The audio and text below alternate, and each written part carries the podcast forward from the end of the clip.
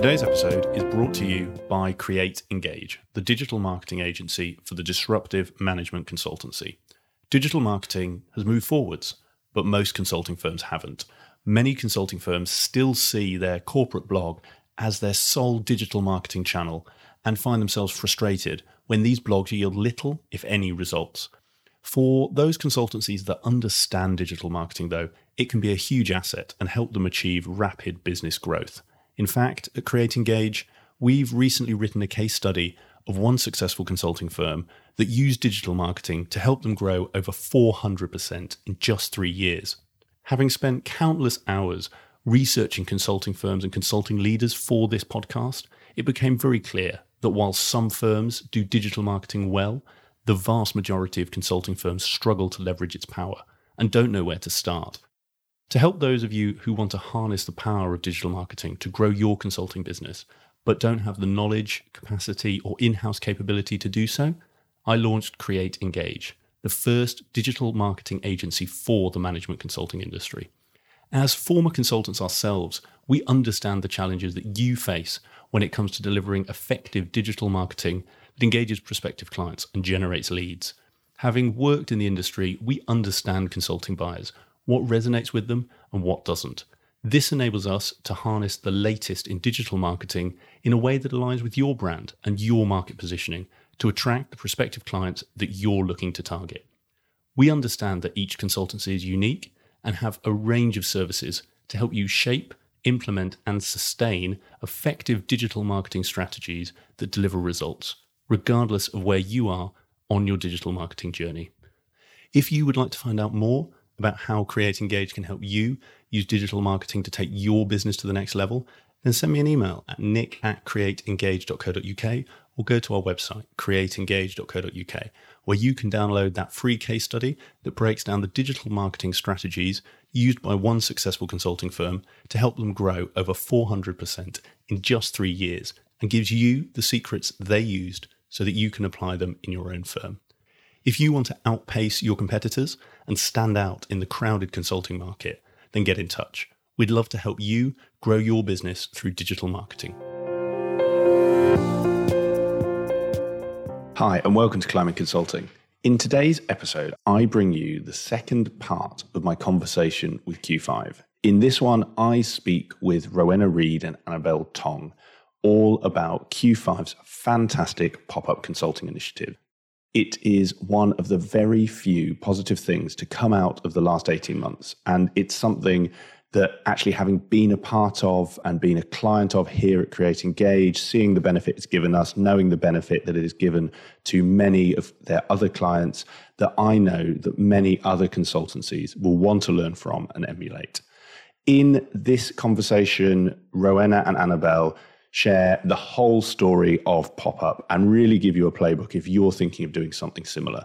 We talk about why Q5 launched pop up, what their team get out of it, what the benefit is to their consultants, and why they are going to keep developing it and keep it going even after lockdown ends.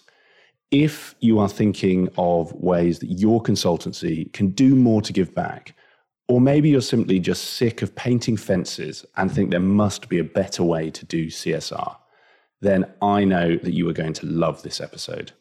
So, with all of that said, please enjoy today's conversation with Rowena Reed and Annabelle Tong. Rowena, Annabelle, welcome to the show. Thank you. Great nice so, to be here. So I've just caught up with Ollie, having spent uh, you know a good hour chatting to him three years after our last interview. And one of the things, obviously, we we spoke about and, and we're here today to talk about is is Q5's pop up consulting, which I know us as a business have benefited from. I know a lot of other organisations have benefited from, and and I'm really keen to dig into because I'm sure there's some really valuable insights from my audience who are, thinking of, of setting up similar or, or are just curious about what what it's done for you and the firm. But before we do that, I'm conscious not everyone listening will know the two of you. So it'd be great if we could start with just a, a short bit on your background and, and how you got to where you are today. Rowena, do you want to go first? Yeah, sure. Thanks, Nick. So yeah, I've and actually Annabelle and I got quite quite different backgrounds, which will become clear momentarily. But I've got um, a consulting background. So I've been in consulting for sort of ten or so years after moving over to the UK from New Zealand, where I'm originally from, via Australia and France. And I've always worked predominantly in sort of transformation, change, org design, um, that kind of thing. And particularly over the last few years, very much focused on the people side of change. And I've worked quite a bit cross sector actually. So in sort of both across the private sector and also public sector as well, which actually, of my experience lends itself quite well to pop up, which will become a bit more evident as, as the conversation goes on. So yeah, that's that. It's a bit of background. I think as well in terms of my role at, at Q5, I, I lead the pop up program. I have done for the last six months or so, and I balance that alongside some client work as well. Fantastic. Well, thank you for that, and we will dive into that um, very soon. And Annabelle, how about yourself? Yeah, so uh, as Ro was just saying there, my background's quite different. I've actually been working for um, over 25 years, which I can never say without laughing because uh, I can't quite believe it, but uh, not in consulting at all, actually, predominantly in sales, marketing, and more general management. So worked for some great companies like uh, Procter & Gamble, Hallmark and, and Applegreen and, and SSE actually, uh, but obviously no company better obviously than, than Q5 where we are now. And uh, I, I joined Q5 to help develop the business in the north. So that's when we opened up the Leeds office. I also am the director that looks after the marketing and the brand, and also uh, obviously now uh, quite heavily involved in pop up. And that's partly because I'm a trustee outside of Q5, and I've also always had a a natural kind of passion for charitable work. Um, and so I, I, always think that Ro and myself, we, we really complement each other because she brings all that consulting brilliance. And then I'm usually the practical one saying, well, actually, how do we can make this work in reality? or have I seen this somewhere before? So we usually complement each other pretty well. Yeah, I'd say we always do, Annabelle. Fantastic. And I think, you know, really interesting to hear the, the difference in your backgrounds. I think, Annabelle, like you're saying, not coming from that consulting sort of I guess, background, and we'll come on to some of the sort of you mentioned you're the director for for marketing at Q5. We'll come on to sort of actually how this has benefited you from, I guess, a client perspective. But Rowena, to start with, you know, obviously you you lead the pop up, and I I just was given a brief overview of what a pop up is from Ollie. Sorry, not what a pop up is, why you launched the pop up. But I'd love to actually, for anyone listening, to help them understand when someone asks me what is consulting it's pretty hard to explain. So i'm going to challenge you and say you know what is a pop-up consulting project? What is pop-up consulting? Okay so good question because yeah it's probably not completely apparent apart from something just sort of appearing. So pop-up essentially is um, it's our pro bono offer at Q5. And as Ollie may have explained, we, we launched it at the start of the pandemic last year. So just sort of, you know, what's that, close to 18 months ago now. Yeah. And essentially what the offer is, is one to two days of pro bono consulting support, typically from a team of two to three Q5 consultants who volunteer to help alongside their um, commercial client work. And we basically provide support to charities, not for profits, and small businesses. So, sort of the, the key, I guess, criteria is that it's a company or an organization that's small and doesn't have its own consulting budget. That's sort of the very sort of key criteria. And we essentially help them with a particular, usually strategic or operational challenge that they're grappling with. And the support typically is centered around running two virtual workshops where we you know facilitate some very effective sort of discussion challenge debate around whatever their particular challenge is. So that's broadly how it works. Is that does that sufficiently provide a bit yeah, more detail? I, mean, I, I, I, could go on a bit more but I, I, think we'll probably end up covering different aspects as we go through. Yeah, no, I, I, think that gives a great primer, and you know, I, I, I asked the question almost uh, knowing a little bit of the answer, having been through one as a you know as a as a I guess a client of, of yours, but I, I, think really helps frame that because exactly, you know, when you say even one or two days of consulting, that can sometimes feel quite broad. What does that actually mean? But the, the approach you've described there really makes a lot of sense. And again, just so that anyone listening can help them place sort of the the amount of these you've done, sort of actually, how many of these have you run over lockdown? And love to understand that. Yeah, sure. So we've got a sort of a, a, rough target of doing one a week, which we've now, wow. um, and we've exceeded that a bit, not not hugely, but we've done. We're now close to seventy organisations, and that's across a whole mix of, like I said, charities, not for profits, and some small businesses as well. And we're deliberately very broad and I'd say inclusive with who we support. So we've, you know, we've provided support across many different sectors and social issues. So you know, education, poverty food waste, homelessness, mental health, asylum seekers, like sustainability, like loads. which has other sort of you know benefits as well. But yeah, that's sort of the the offer is very broad in that sense. I love that. And actually, I, I want to come back to your point around doing one of these a week in the operational side, because I, I'm sure that's no mean feat. But I, I guess starting with the the benefits side, you know, that, that sounds like you've done some great work for for a lot of organizations. And and while I don't think this is purely a CSR thing, obviously it has a sort of CSR component and element. And I, I'd love to understand actually, you know, how have those charity organizations that that you've been doing this for responded? Because I think, you know, in in our industry, it's very common for consultants who are highly expert and you know paid large sums by their clients a day to go and do a CSR day, which is inevitably painting a fence or clearing a, a playground. And look, that that needs to be done. It's valuable, but I'd love to understand, you know, particularly for anyone listening, thinking about how they can better utilize those consultant skills. Like, actually, what are some of those benefits you've seen for your clients, and what those clients have sort of fed back to you in terms of the impact the pop ups have had for them? Shall I answer that, Ro? Yeah, yeah, go ahead. Can you, can you answer it as well? Because we're both from different, slightly different angles. Because I, I suppose from a sort of a I'm coming at this from a business point of view myself here, but but what we offer is a sort of a short, sharp intervention, usually to address a particular exam question. So there's something that they're grappling with. And in the early days of the pandemic, that was actually things like cash flow. Um, you know, how do we actually stay alive for the next kind of six to 12 months? And then, um, and then as things kind of developed on, uh, it, you know, the, the problems or the exam questions developed on. But I, I think what we allow is a, a, a short, sharp intervention to to solve a particular problem or challenge that they've been grappling with. So I remember very early on there was an organization whose entire business model revolved around big sporting events. And suddenly those big sporting events just didn't exist anymore. So it was how do we survive for the next three to six months? How do we quickly pivot so that we're still viable as an organization? And in, in two sessions, we came up with a, a plan, which now has led to them going from absolutely strength to strength. So I, I think I think there is genuine, tangible financial, you know, improvements to, or to SMEs, but then there's also short, sharp interventions for charities to help them solve some of their issues. Well, what would you say? I think well, firstly, Nick, I agree. I know what you mean when you when you talk about painting fence. I remember painting walls a few years ago. I think there's a couple of things. I think ultimately our starting point for pop up is although we have kind of a standard offer, it's it's very much not just a cookie cutter approach. So the starting point is a very sort of careful scoping call where we really understand what is the challenge that the organization is grappling with. And like Annabelle said at the beginning of the pandemic, it was much more about survival and helping to navigate the immediate disruption. And then as time's gone on, the, the sort of areas of support we cover has become a bit broader. And now it's essentially any of the areas of expertise we have from our commercial work.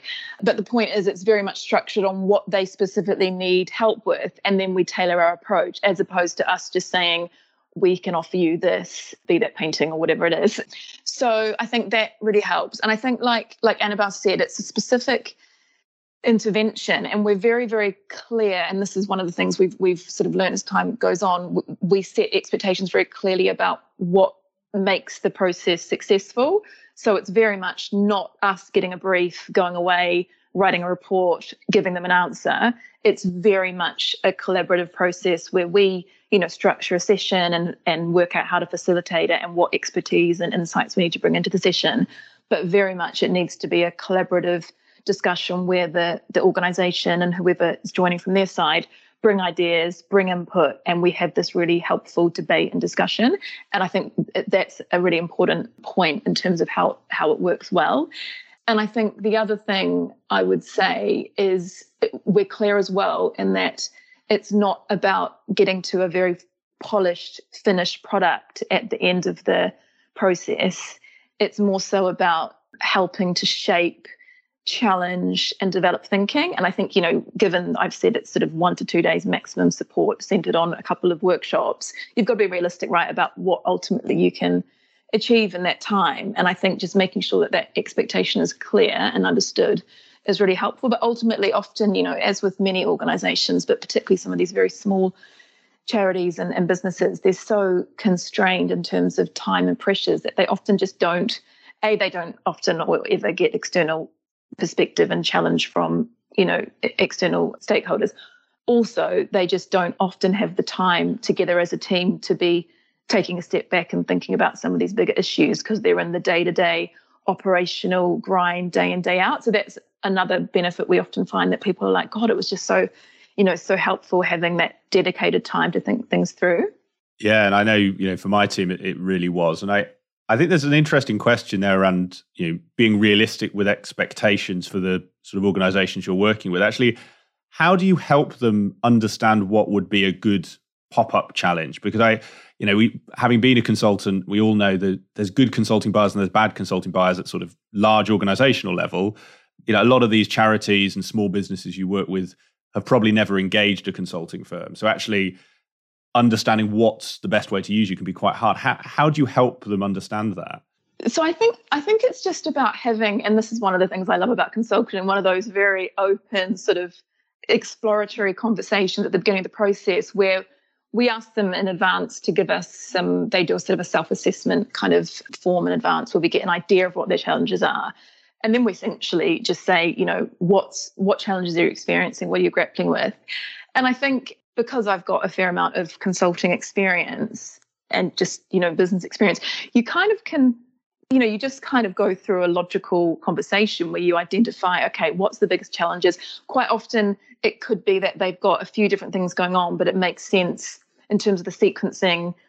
You know, like if they're grappling with something to do with like strategy and then something to do with fundraising something to do with their team effectiveness, you might say, well, actually, in order of what we can help with. We could help with all of those areas, but actually, given you've got some strategic challenges, it would make sense to address those first, and then we can work out, or you can work out subsequently, you know, what fundraising you need to to meet that strategy, or how you need to get your team working effectively. So, I guess it's just leveraging to answer your question. It's leveraging, you know, core sort of consulting skills of asking questions and listening and trying to do a bit of problem solving, and then ultimately making sure that they agree and are comfortable. And I think because you know, we're typically dealing with, you know, it, it might not necessarily be the CEO of the charity, but it's normally somebody from the, the senior team or who's got, you know, the, the right level of decision making and understanding. You, you can reasonably easily get to know what's going to be the, the area that's going to have the biggest impact.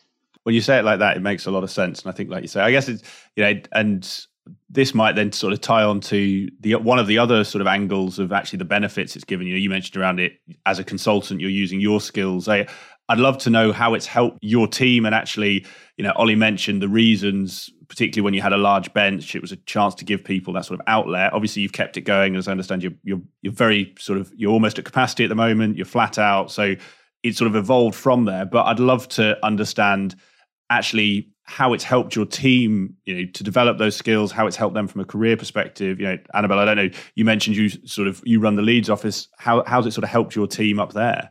Yeah, I mean, I mean, there's, I mean, uh, we could probably both give you a set of answers here, actually, because there's so many benefits to to pop up. I mean, obviously, it came from the right place, it came from the heart, and it was, and it was in response to wanting to do something and make a difference and contribute in a way that was meaningful for us. But I mean, I mean, in terms of for our people, you know, it, it's it's given a huge amount in terms of well-being um, and personal development. So, you know, that that desire to give back, uh, particularly when you're on a long-term project, people often say, "Gosh, I've been on something for six months. I'd, I'd really like just to do something a little bit different, even if it's for a couple of days, or I'd like to try my hand at a particular thing. Like I've been doing organizational design, but I'd really like to learn more about strategy it really gives those opportunities to say, well, you know, with very little time commitment, step out of your day to day, try something you personally developed and role, but also give back, make a positive difference and contribute to what is the our response to the pandemic. So in terms of well-being and also personal development, it's it's been huge. I mean, in terms of for Leeds, it's also been great for us geographically. We've we've supported a huge number of organisations in the north of England, and you know we've reached out, and they they've also simply reached back out to us to say, you know, we had a great experience with you. Would you help this organisation? And and that helps us to be part of the community and the, the narrative of, of, of, Leeds as well, and part of the pandemic response. So you know, there, there's multiple positive reasons for doing it. But I mean, Ro, you might want to talk about like the R and D aspect of it as well, because there's sort of a, a larger part for for Q5 as well, isn't there, in terms of development? Yeah, yeah, sure. And actually, it's interesting because I think we we set it up so rapidly. We didn't. I think you know it wasn't like we had a lot of time or we didn't take a lot of time to think about what all the benefits could or couldn't be. It was more just a reactive thing when the when the crisis happened. So I think we've all been quite surprised at how many additional benefits there have been for us as a firm. So just to add a little bit more to what Annabelle said, I think that we, we sort of talk about pop up being like our R and D engine and that we use it to develop and test sort of new offerings, new ways of doing things that we take back to our client work. So, you know, for example, um, at the moment, we're sort of using it to test some new and develop some new thinking around our sustainability offer. We use it to sort of trial like new sort of quicker ways of doing things in workshops that we can then take back to client work as well. So I think that's that's been really effective. And I think ultimately because we're working with different or typically different organizations than we'd normally work with in different sectors and and also extensively in the third sector it's giving us a whole lot of new experiences and perspectives that may not seem directly relevant to some of our client work but actually i think the benefit of any good consultant is having that variety of experiences and just getting mm. that exposure to lots of different issues. So I think that's another brilliant benefit.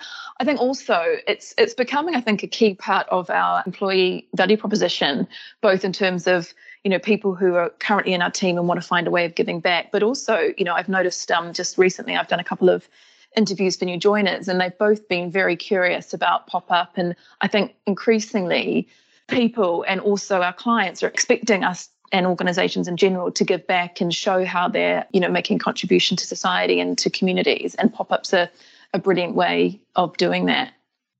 There's a lot of interesting points in there and I, i'm going to pick on a few of them. I think starting that point around you know the the employee value proposition i guess in itself it kind of it, it gives some of your more junior team members a chance to almost test out being more senior if you like. And i'd, I'd be interested how this has gone down because you know, when we all joined consulting at some point, you read the, the brochure and it says you'll be advising CEOs on strategy. And, and as you quickly find out at 21, that's not the case. But actually, for I imagine, and you you, t- you two can tell me sort of in these pop ups, I imagine actually you can be a sort of 21, 22, 23 year old consultant advising these organizations on, on strategy and guiding them. And I imagine that's both quite rewarding for the consultant, but also teaches them a lot of skills that frankly you wouldn't want them to try out if you're with the CEO of you know global client X. Yeah, I mean, I've got a great example actually. There's a there's a brilliant charity up here in in Leeds, and uh, very competent uh, Q5er who said, you know, I, I, want to show my demonstrate my leadership skills. I want to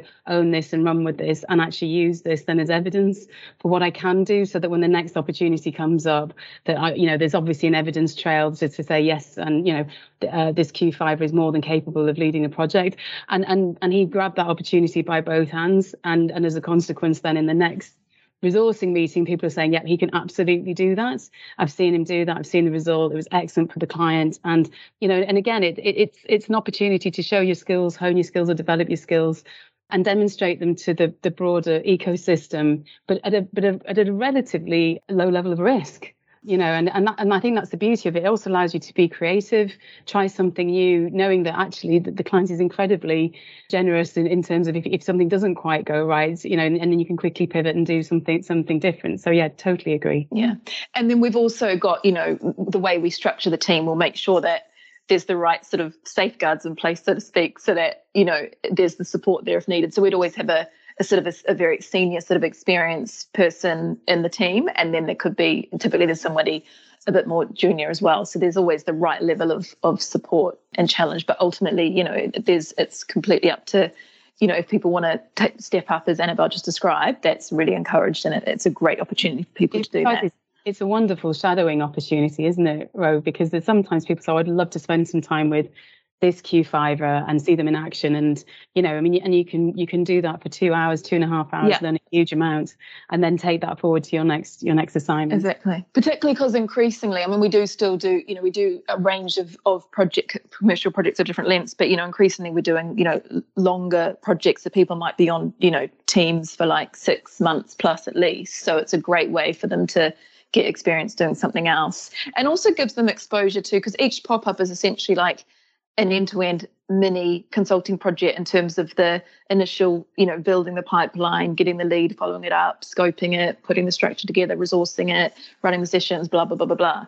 So you know, you really get that end-to-end exposure, which you know often you wouldn't get until you're a bit more senior within consulting.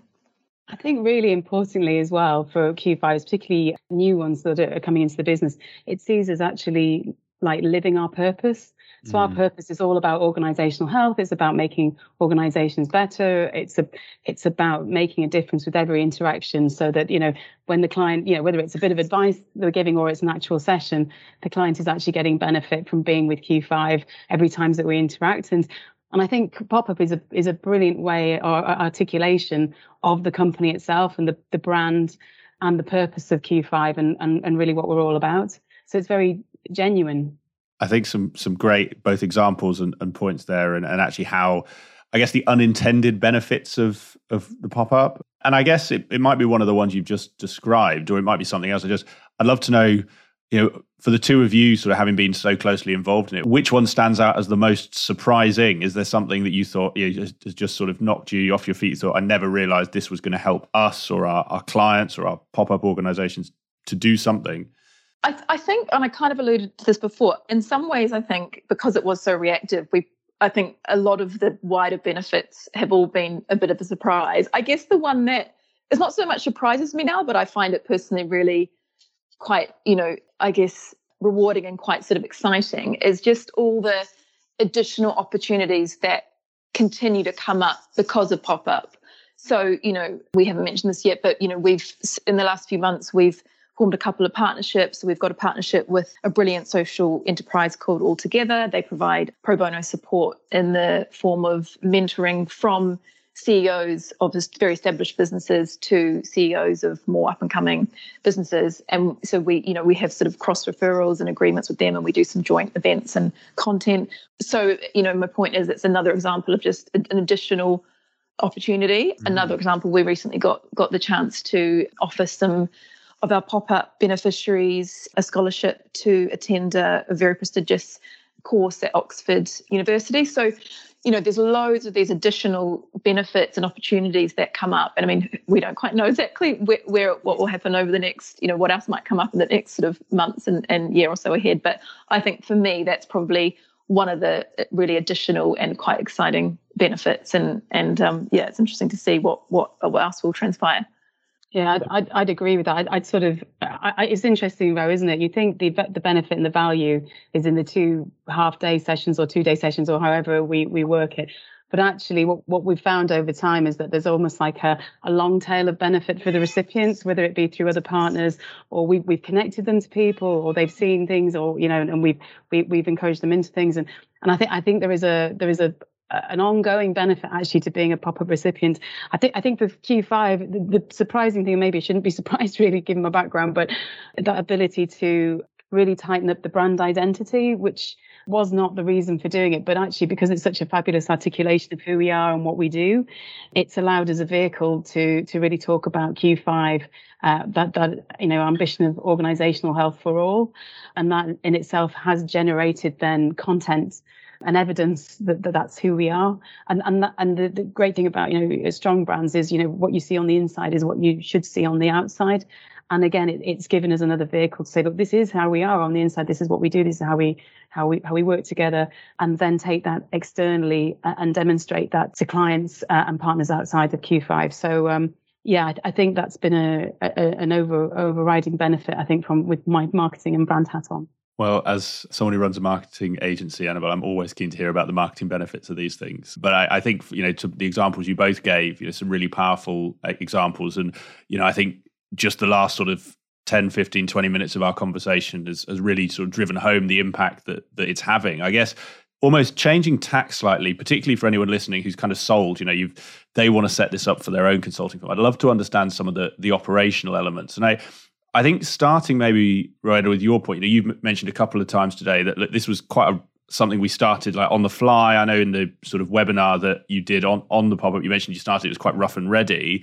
I'd love to understand, you know, particularly for anyone who might be listening to this thinking, well, you know, Rowena, Annabelle, this, this sounds great, but we're just we're too busy. We're not a big enough firm to do this actually how did you get it off the ground? And you know maybe the the extension is if you were doing it again you know what what are the things you'd need to do or someone would need to do to really start doing this in their own consulting firm? So i think there were a few things. I mean i think that the the environment we were in at the time we set it up which was you know covid had just struck we were all suddenly stuck at home there was this real crisis sort of emergency situation and we there was an urgency to what we wanted to do. So I guess in some ways that gives you an advantage because we knew we had to act quickly when we wanted to.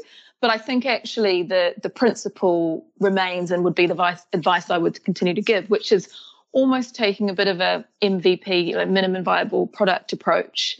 So we knew we wanted to do something quickly. It was almost like working out, going back to basics and working out what is our genuine, real value that we can offer and trying to focus and leverage that. And for us, you know, Annabelle's said, you know, our, our core purpose at Q5 is you know, helping to build better businesses globally. But essentially, what that means is bringing some really, really good insights, asking really effective questions, effective facilitation, helping to shape thinking. And it was just about structuring some sessions that and some support that really leveraged our core purpose and our core expertise rather than going off and trying to develop something completely from scratch. So I think that was that was part of it. So really extending our, our core purpose and what we do well naturally and what we've got, you know, 10 plus years as a business of doing. And then I think the other point, which goes back to more the, the minimum viable product point, is that, and also you mentioned in terms of, you know, as consultants, this sort of rough and ready approach, which perhaps we're not always quite comfortable with. There's actually something very, I find very refreshing. And actually it takes a, a fair amount of honesty and confidence to be comfortable with not being too polished. And I think actually that's almost the beauty of pop up and what I mentioned earlier about the point we make to, to the organization when we're starting to work with them. This is not about giving them a polished, finished product. It's about helping to shape thinking. And actually, when you think about our core value as consultants. If we if we think the core value is all the extra polishing of the slides and aligning boxes and stuff, even though obviously that's very important, you know that you're kind of missing a trick, right? So really, what the value we should be bringing, and we do try and bring as consultants, is the thinking and the challenge and the debate and the discussion, and that's sort of essentially what we seem to pop up on. Not about having, you know, perfectly final deliverables and everything polished to the nth degree, even though I do um, like to align boxes, of, of course. I yeah, I can totally agree with everything you're saying there. Not surprisingly, Rowan. Uh, and uh, I think um, another key point is that it is a creative process, and and actually, yeah, you know, it, that might feel a bit strange as a consultant when you're used to turning it with a polished pack, but actually, that is the beauty of it. Is that when we start, set off on the road, and I'd say to anyone who's thinking about doing this, you know, we, we didn't have the full thing worked out. We just knew we wanted to make a difference and we knew what our values and our principles were. And actually, what we said was we'll, we'll embrace this as a creative process. Uh, we'll start with a, as, as Rose says, we'll start small. You know, we'll we'll we'll have a minimum viable product, if you like, and then we'll build it up over time, and we'll learn as we go along. And and that's what we found is that you know it's massively evolved over the last sort of year to uh, to 15 or 16 months it's massively evolved from, from what it was at the beginning. It's definitely got more polished in terms of the slides because we've had more time to do it but it's a creative process and I think you have to embrace that if you're going to go down that road I think a really good point, and, and the MVP piece, and it, it being a creative process, particularly. I I want to come on to the evolution in a moment, but I just I just want to hold. You know, Rowena, you, you made the point around aligning boxes, and as a as a former or reformed consultant, I don't know, you can call me what you want. I, I I do remember a lot of conversations that would would end up being more about whether it's uh, Calibri or Arial, and whether it's you know a square or you know whether they're aligned, than it is sort of uh, yeah, what's what's the client value? That's no slight on, on on anyone I've worked with, but I I guess the question that leads me to is like you said, as a breed of you know, consultants at large, we focus on that sort of stuff. And there can sometimes, I guess, be a, a reticence about doing something that isn't perfect. You know, oh, the boxes aren't aligned will be the first thing the partner will notice. So we've got to get those boxes aligned, or we've got to have a full value proposition. You know, and this may not have been a problem. This may have just been the Q5 culture sort of overcame this. But did you have any of those challenges helping people understand the principles you were building it on, that MVP approach? Did you have to, you know, do anything to get people to buy into that? And I asked that for anyone listening who's like, my firm is all about aligned boxes and an Arial, not Calibri. Yeah, it's a good question. And you're talking about getting people aligned from the Q5 side as opposed to exactly. Yeah, so get, getting everyone, I guess, getting everyone on the Q5 side bought into following an MVP approach as opposed to a kind of make the perfect op model for the end result and then build it. I think it's a very good question. I would, and Anna, it'd be good to get your views. On. I would say no, and I think it's because we were just very, very clear with the whole organization. And Q5, you know, being you know there's about 150 of us and we often have you know we have weekly calls company wide calls regularly certainly with the uk team so my point is that it's it's a very effective way to get comms out and be very sort of collaborative and transparent, which I think really helps. So I think people immediately, everybody got the concept of it. and the, the flip side is in order to make pop-up sustainable and to work we have to have these time box interventions so we say that you know every pop-up is is resourced from a team of volunteers who are doing alongside their you know very busy you know full-time client work. So there's actually not a lot of choice. And I, people will say to me oh, how much what's the time commitment? And i kind of say well we it varies a little bit. It's it's you know we say no more than two days spread over several weeks.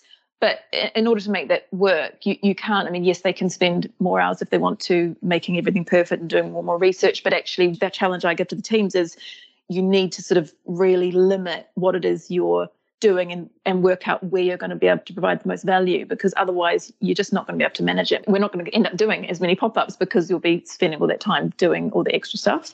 So we challenge ourselves with that quite a bit in terms of how much time are we spending doing it. Yeah, I, I mean, I think we're always really conscious that the value is in the brain power. Mm. That you know, we we are donating our time and you know our experience. You know, and, and we tend to try and put together teams to match the exam questions. So you yeah. know, often if it's if it's a you know if it's a marketing exam question Rowena might ask me to get involved. If it's a strategy question she might ask joel to get involved. So it, but it's because of the you know it's because you've experienced or you've expertise in this particular area and that's where we want you to put the the time and the effort not not in terms of if it, if it looks slick or not. I, th- I think the the approach we have externally as well that this is something that we co-own and co-create with you. So you know mm. this is not again this sort of polished slick you know, typical sort of consulting product that we are going to give to you. This is something that we are going to co-create together, and and as a consequence, it could go in a number of directions. So so it's not going to be the finished article when we set out. We're going to take you on a journey and, and move you through it, and and you you know get you get you to the place where you're you, you, know you've got the answer to your question at the end of it so i think it's partly the approach and, and also i mean just back to what Ro was saying about, you know, the challenge, it sort of forces a very agile way of working because, you know, sometimes when these things pop up, if you like, in people's in trays, it's very much side of desk that they're working on a big client and it's like, can you help us out with this for a day or two days or would you be interested?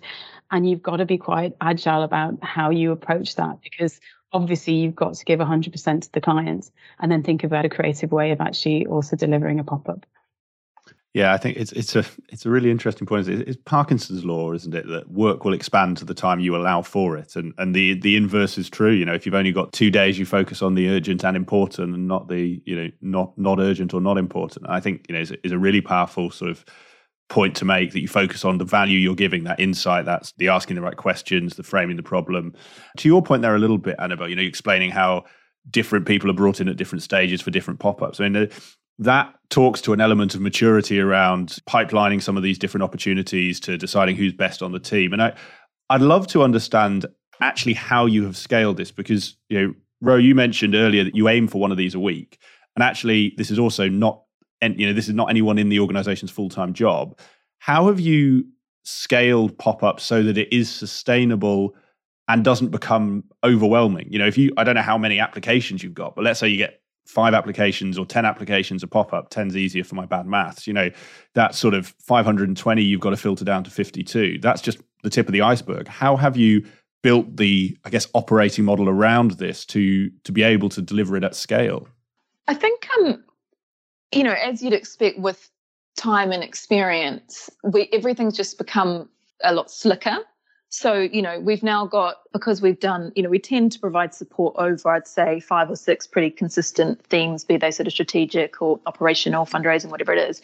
And so now that we've done multiple across each theme, we've got sort of a, a set of, or a library, so to speak, of past examples and templates to draw from, which obviously we, you know, we tailor and we sort of tailor to sort of suit the particular organization. But we've got, we've got a starting point, and I think that makes a really big difference.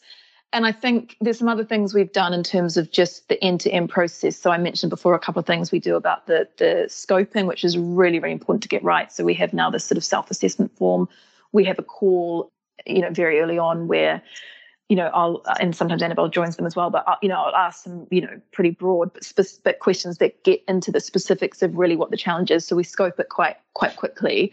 I think we kind of know now from experience what's the right number of people to bring in, and I, the approach I tend to take with resourcing is typically to try and have maybe one or two extra people on the team because and this just happened this afternoon suddenly someone's like i've got a pop-up i can't do i've got client work and so then at least that's the the buffer that I use to try and to try and manage it. So there's there's quite a few things like that that we just have we just are reflective in now, and you kind of just figure out what what works well, what doesn't. Being really really clear on expectations of not just the organizations we're supporting, but also the teams. So, you know, I say to them, because I think everybody's natural sort of inclination as a consultant is to ask, like, I'll give them the notes from the scoping call. Then they come back and they're like, what about this and this and this? And I'm like, look, I've had a half an hour call. I can only cover so much. And also, although we want to know everything, we have to actually challenge ourselves that we we you you could often turn these projects pop-up projects into like they could be full-time like 8 12 week pieces of work. So the challenge i give to the team is you need to sort of ask only almost what's really essential. And it's very much therefore realizing that in the in the pop-up the people who are the experts still continue to be the, the organizational or the client so to speak. So yeah there's quite a few. I think i think just it's just making everything very slick from an operational perspective and knowing what works well, what doesn't. So, like sometimes we'll use, we'll run all the sessions on PowerPoint. Sometimes, and we've done this in the last couple of months, started to use Mural a bit more. So, just use virtual whiteboards for the whole session. So, not using PowerPoint feels quite revolutionary in some ways for, for a consultant. But my point is that can be a really effective way of, you know, you set up some virtual whiteboards and then you know you're not you're not actually finessing lots of slides at all so um, mm. yeah there's lots of th- lots of things like that i think we just do to make it slick Annabelle, you've probably got something else to add to that. Yeah, so Ro, just building on what you were saying there, something that came to mind was that the way that we resource it as well internally. So it's very much voluntary. Um, mm. So people who put themselves forward for pop-up are usually doing it because they have a particular passion for the the cause or the or the industry, or have a particular interest in wanting to learn more about strategy or organizational design or leadership development. And so that really helps us to to uh, to resource and and for people to contract in to spend the time doing pop-up.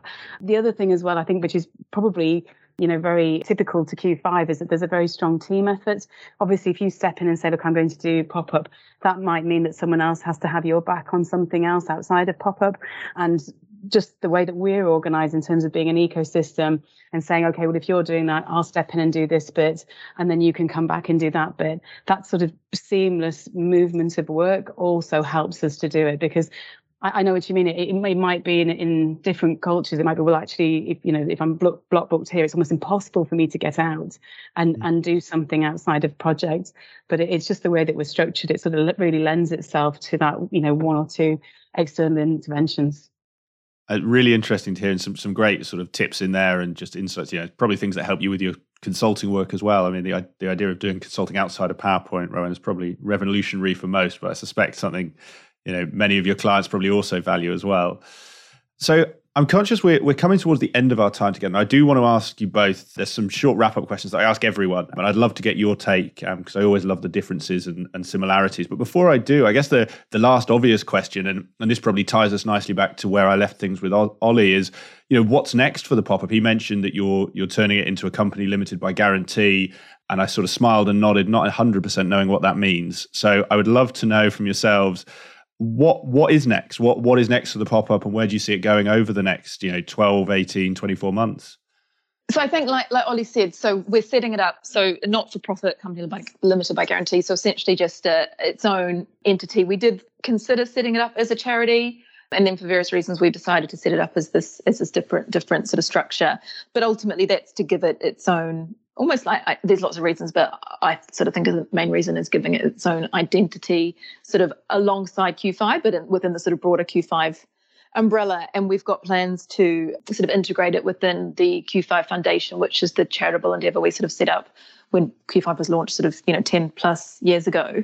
I mean, I think there's lots of different ways we can take it, which again is one of the things I find quite exciting. I mean, a couple of things that spring to mind, and particularly as I've been you know, very heavily involved over the last sort of six months or so, I'm just seeing more and more opportunities to add additional sort of not so much benefits, but different sort of mini offers to our core support. So, in the last few months, we've started to really make quite a few introductions between organisations that might say offer a, a similar service but in different parts of the country. So, they might we might put them uh, introduce them so they can share experiences. You know, recently we had a pop up for an organization that worked in Uganda. Then I spoke to another organization that was also doing some work in Uganda. So we linked them together. There's lots of ways to connect people, which I think is really helpful. And also, I think over the past few months, there have been a lot of very consistent themes that come up again and again. So one of the ones that has come up a lot, and it's I think it's all linked to this whole sort of move towards a lot more purpose-driven business, is this opportunity for increasing corporate and third sector collaboration. And the more, and this comes back to your point about very well intentioned, but often not particularly impactful paint fencing, the more we can help corporates, and this can come through our commercial work and our commercial sort of contacts to genuinely provide really good opportunities and CSR and, and, and so on for organizations in the third sector, I think that would be a brilliant benefit because there's so much that can be achieved from, you know, third sector and private sector collaboration, but often it is just slightly misaligned. So that's an area that I personally would really like to take pop up in and just developing things in that way. And, you know, like I said, there's several partnerships we've got underway. So there's all, all different sorts of, of directions that pop up go, but ultimately it's about what will enable us to have the greatest impact. And I think as well, what will be most closely aligned with our Q5 core purpose, because I think that's when it comes naturally and that's where it really is something that adds value rather than going off in a complete different kind of direction. Yeah. I'd, I'd, I'd, agree. I mean, I, I think there's some practical things we can do to sort of kickstart some of that activity as well. So, you know, a few of the pop-up recipients have come to us and said, would you mind actually doing a, more of a round table? So get it, you know, a lot of us have the same issues or concerns, maybe in the charitable sector, for example, how do we adapt our fundraising? How do we adapt our social media? Could you get some of us around the table and talking? And, and that way we can learn from each other and also to Rose's point, you you could then also ex- extend that on to corporate potential partners, etc., so that you can actually get them in a room and get them talking, and see where there's a good a good kind of fit. I also think, you know, I mean, I, I hope that we we will have inspired some other organisations to do the same thing. I mean, we did it because we wanted to respond to the pandemic. It was a particular moment in time, but what we've found is that the the benefits, as we discussed today, have been, you know, multiple, both for the recipients, but also on a personal level for the Q5ers, but also for the Q5 organisation as well. And and I hope that maybe some of your listeners are thinking actually we could do something like that, and it, it wouldn't take a lot of investment, and we could do a bit of trial and error and just kind of get off the blocks and and actually get stuck in, and that way we can all be part of the solution. Yeah, I think uh, I think a really powerful point, Annabelle, and, and quite right. And you know, one of the main reasons I was really keen to to get you both on the show because obviously you've you know you're living this, you've done it very successfully, and and you do show that it can be done. And I think in a world, you know, the world is moving towards more purpose driven business, and I think a lot of organisations are saying a lot of things, but like you said earlier, Annabelle, actually it comes down to living them. And and Rowena, like you highlighted, you know, just simply sending your consultants out to to paint fences isn't actually probably the best way to help these organizations, you know, in the short or the long term. So both I, I've really enjoyed this and it's been great to find out. And as I say, I, I want to ask you both the last two questions. And these are one is one I ask all my guests, one's a variation on a theme based on our conversation. So i would I'd love to get your answers to them. The first take this, you know, related to the the pop up. Take this more related to your sort of careers in consulting. But I'm I'm an avid reader, and I always like to ask my guests, you know, what what's the book or or books you find yourself recommending most often, and, and why? And and I'd I'd love to get your your take. I don't know who wants to go first. Can I go first, just in case we've got the same book? go ahead, Annabelle. Thanks. okay, well, I'm, I'm, sure Ollie probably said the magic sponge, by the way, but um, it, but it, it, um, but um, I would say The Advantage by Lencioni, for anyone's in, in consulting, that is uh, for organizational health and organizational design. That is a really good read and it's not that long and it's it's very digestible. So I would say that. Is that the same as you, Ro? Or do you No, do you I, I actually wanted I wanted to mention a book that I'd say is not a business book. Is that is that okay, Nick? Or would you want me Please, to? yeah, no, no. I, I, it regularly reminds me that I should read more fiction books. So go on, I'm, tell me. I'm a big supporter and bro- and very broad knowledge and, and experiences and so on. So I guess that's my that's why I'd say I think it can become relevant. So there's there's actually two. I'll very quickly mention both of them that I've read recently, and I, I think both of them brilliant.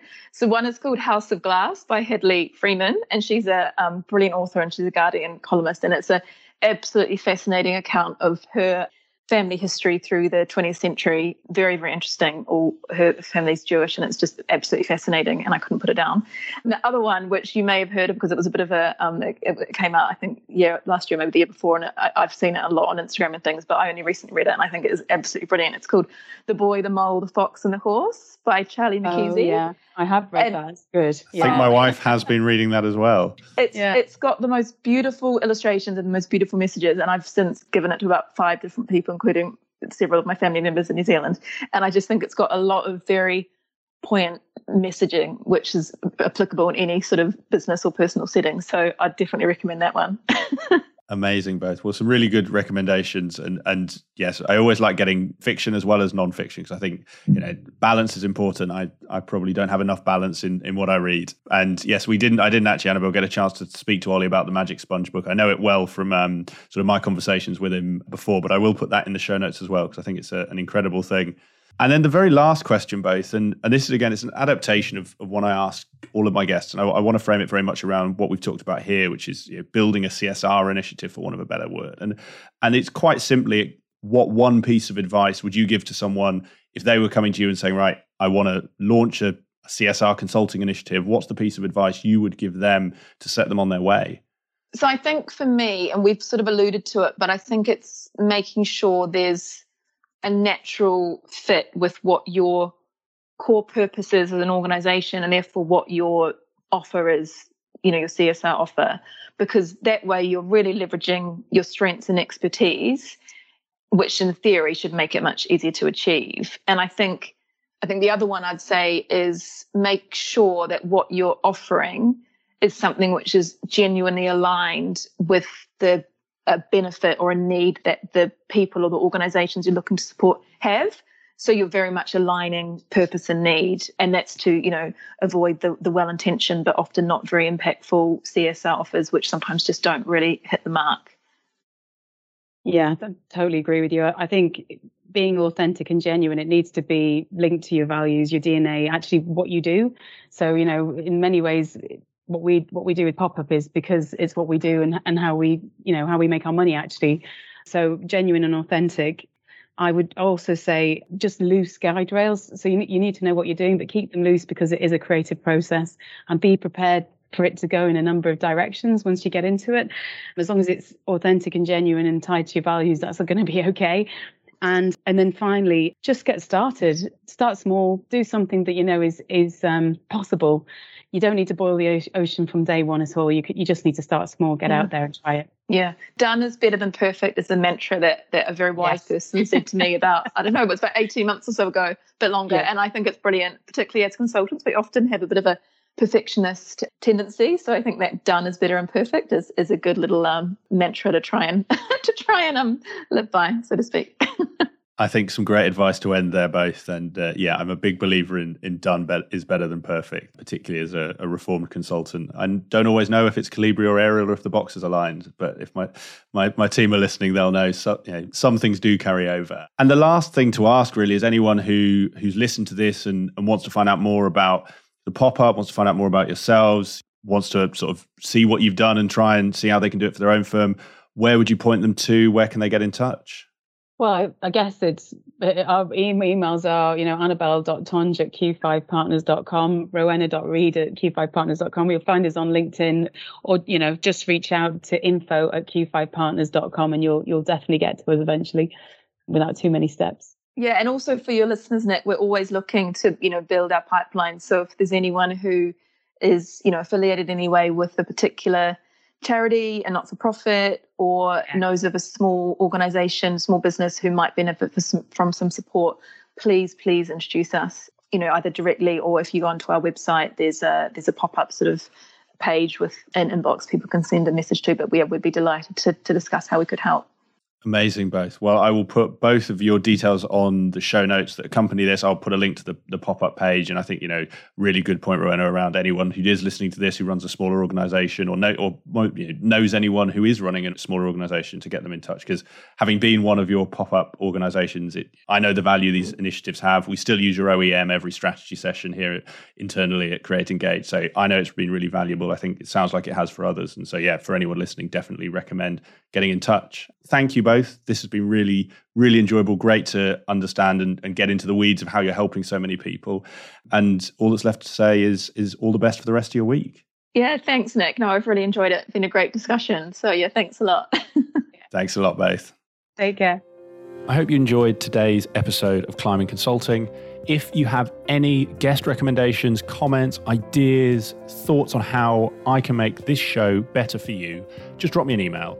It's nick at createengage.co.uk. And I really look forward to hearing from you.